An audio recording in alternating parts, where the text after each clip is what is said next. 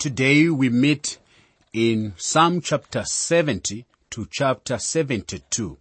And actually we are going to complete the Exodus section of the Psalms when we come to eh, the end of chapter 72. But chapter 70 of the Psalm is actually an urgent cry for deliverance. And Psalm 70 has apparently been detached from the end of chapter 40, where it appears as verses 13 to verse 17. You could almost say those words were taken word for word. Well, perhaps the motive behind this was for separate use in the temple worship, just as one might take part of a hymn today and use it as a chorus. So there is a tremendous note of urgency in the psalm with a total of 10 petitions in five verses. David asks simply for deliverance for himself and retribution for his enemies. It is also called a song of remembrance. Now, since it is called a song of remembrance, you might even allude to the fact that this repetition was actually deliberate. Why? Because human memory is so short. I know of myself that I forget even some of the things that I would have tended to commit to memory. They go off. So when you see this repeat, it is even addressing the human memory that is not very good. And God knew that it would be so. There are some things to remember here.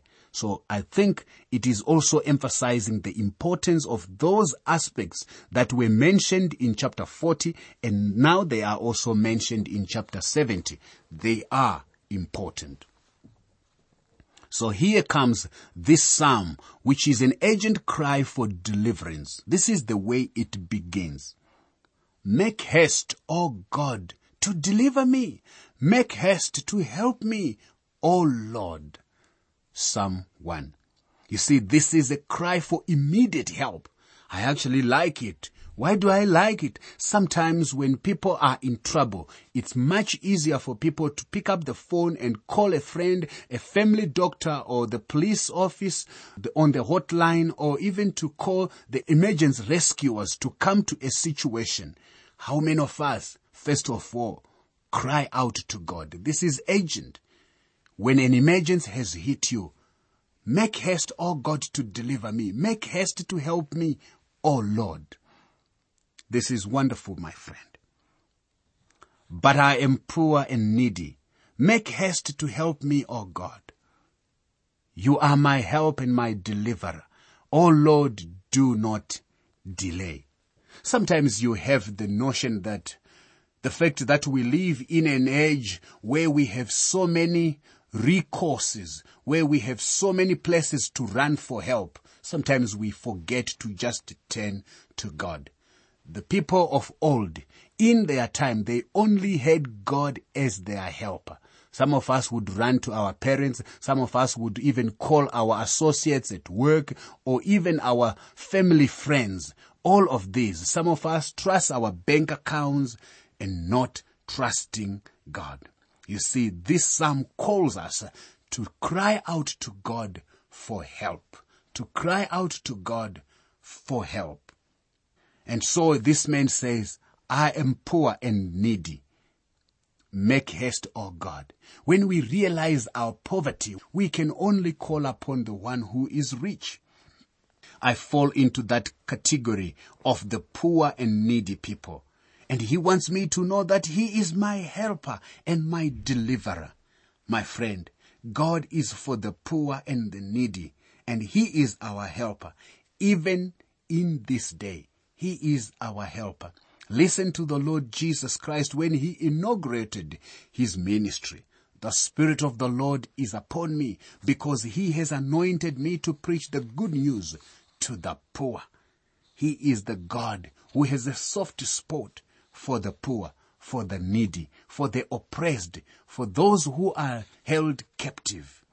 And he has come to declare the year of liberty, the jubilee, the year of jubilee, the salvation is there ready. Call upon him.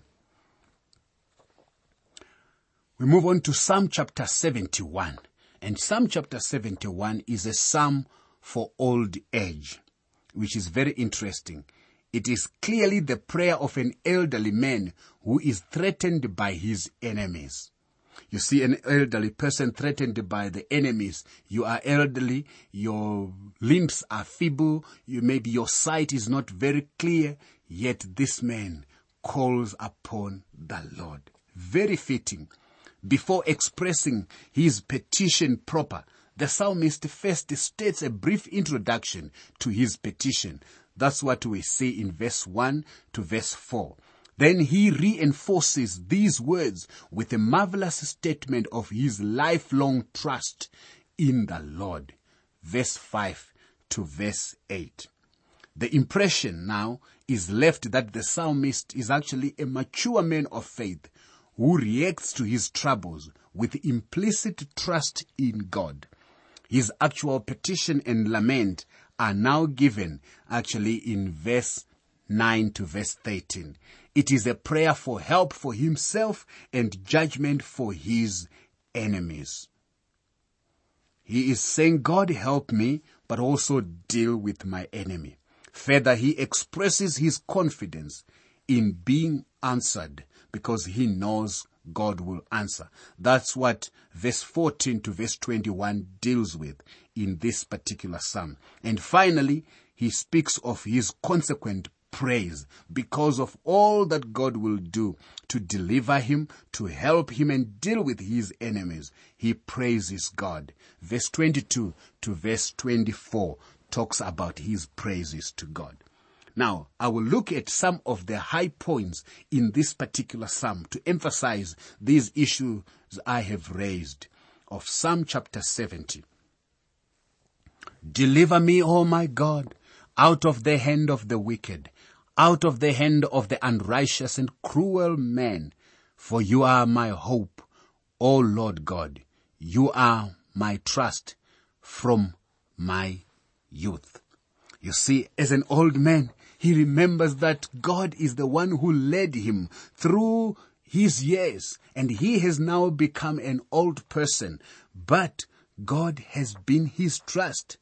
And so there are those wicked men, there are those unrighteous and cruel men who are after this helpless old man. This poor man cried, this old man cried, and the Lord heard him and delivered him from all of his troubles. That is the picture that you see. He prays and he trusts. He prays and he trusts. That is a wonderful thing to do, to pray and to trust in the Lord. Do not cast me off in the time of old age. Do not forsake me when my strength fails. Isn't this wonderful to know? Strength fails when you would read even this psalm, you see what the preacher talked about in Ecclesiastes chapter 12 to say, remember your creator in the days of your youth before evil days come when you will say, I do not delight in these. And then the passage there will continue to describe the characteristics of old age. But what happens in old age? You see strength fails. Sight goes dim. Teeth are not in the mouth. Maybe the head has grown gray and everything is now giving up. Everything is giving up. And this man realizes, Lord God, do not cast me off in the time of old age. Do not forsake me when my strength fails me. You see, this is a good psalm for the senior citizens. It is a good psalm for the senior citizens. But I will hope continually. I will praise you yet more and more. My mouth shall tell of your righteousness and your salvation all that day. For I do not know their limits. I will go in the strength of the Lord. I will make mention of your righteousness, of yours only. This is wonderful. You see, This person is an old person, but he says, my hope continually shall be in the Lord. Yet more and more I will praise God. More and more. I will go in the strength of the Lord, even when your strength has gone out. Now this is a very important word. You remember that when uh, Jacob wrestled with God, all along he had been going on in his own strength. And Jacob, when he wrestled with God, God touched him on the hip and there he actually went away limping. From then on, he was now going not in his own strength, but in the strength of the Lord. Even when he was in Egypt, dying there before he blessed his children, he was now holding on to his staff. Strength has run out, but he is hoping in the Lord. Now notice another definite reference to old age comes. Now also, when I am old and grey-headed, O God, do not forsake me until I declare your strength to this generation, your power to everyone who is to come. This man is amazing. He knows he will grow old and he will become gray-headed, but he asks God not to forsake him. But it is for a reason. Until I declare your strength to this generation, your power to everyone who is to come. What is your goal, my friend? If you are a senior citizen, let me say this to you. Don't go into the corner and sit there in a rocking chair just feeling sorry for yourself. God hasn't forsaken you. And right down to your dying days, He has kept you on this earth for a purpose, and that is to declare His strength to this generation, to declare His power to everyone who is to come. Sometimes you meet old people who have nothing but whinging and complaining about life, about how life is boring, uh, sitting in that rocking chair. The purpose of life, why God keeps you alive, is to make you declare the strength of God. Find your strength in the Lord.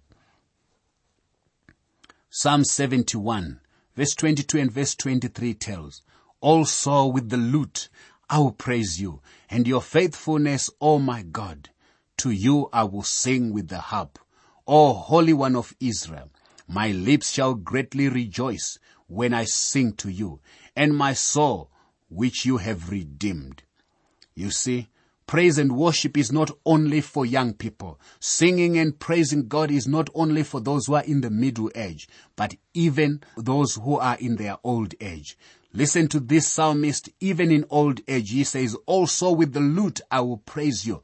So it will be wonderful to be in a church where you have a praise and worship team that has all the age groups represented with the elderly or the senior citizens there holding on to their instruments, sitting on the piano playing or even onto their drum, playing the drum. Why? Giving praise to God. And sometimes on the continent of Africa, in my own country, I have seen old people, senior citizens who will be comfortable playing the drum, but not playing the drum for the glory of God, but only when they are appeasing the evil spirits. Play the drum, my brother. Play the drum, my grandfather, my mom, to the praise of God. As we grow old, let's not talk about aches and pains. Let's rejoice in the Lord and sing his praises. The psalmist says, my tongue shall also talk of your righteousness all the day long. For they are confounded, for they are brought to shame who seek my hurt. Psalm 71 verse 24. It's alright to uh, reminisce if we are talking about God's goodness. The psalmist here says, my tongue shall also talk of your righteousness all the day long. So this is a wonderful psalm for us and even for the older folk. We now move on to Psalm 72. Psalm 72 is a special psalm again. Again, that's the psalm that concludes the Exodus section. In this psalm, we see the king and the kingdom who are coming. Psalm 72 is called a Psalm of Solomon. The critics claim that Solomon wrote it, but I don't believe it because The concluding verse says this, the prayers of David, the son of Jesse are ended. This is a psalm of David written for his son Solomon. This psalm is the first of only two ascribed to Solomon. It is a royal psalm that constitutes a prayer for the new king. And the psalm contains a very idealistic tone that could never be realized in a sinful human being. Its aspirations become messianic in nature and point to Christ who alone can fulfill this ideal kinship. The petitions of the psalm may be summarized as follows. A petition for the king to bring justice in verse 1 to verse 4. And then to bring about prosperity and peace, verse 5 to verse 7, then to increase his own dominion, verse 8 to verse 11. To help the poor and the needy, verse 12 to verse 14, and to bring about in general a golden age, that is verse 15 to verse 17. The psalm then closes the second book of the Psalter with the characteristic doxology. It closes that bit of the Exodus section of the Psalm with a characteristic doxology from verse 18 to verse 20.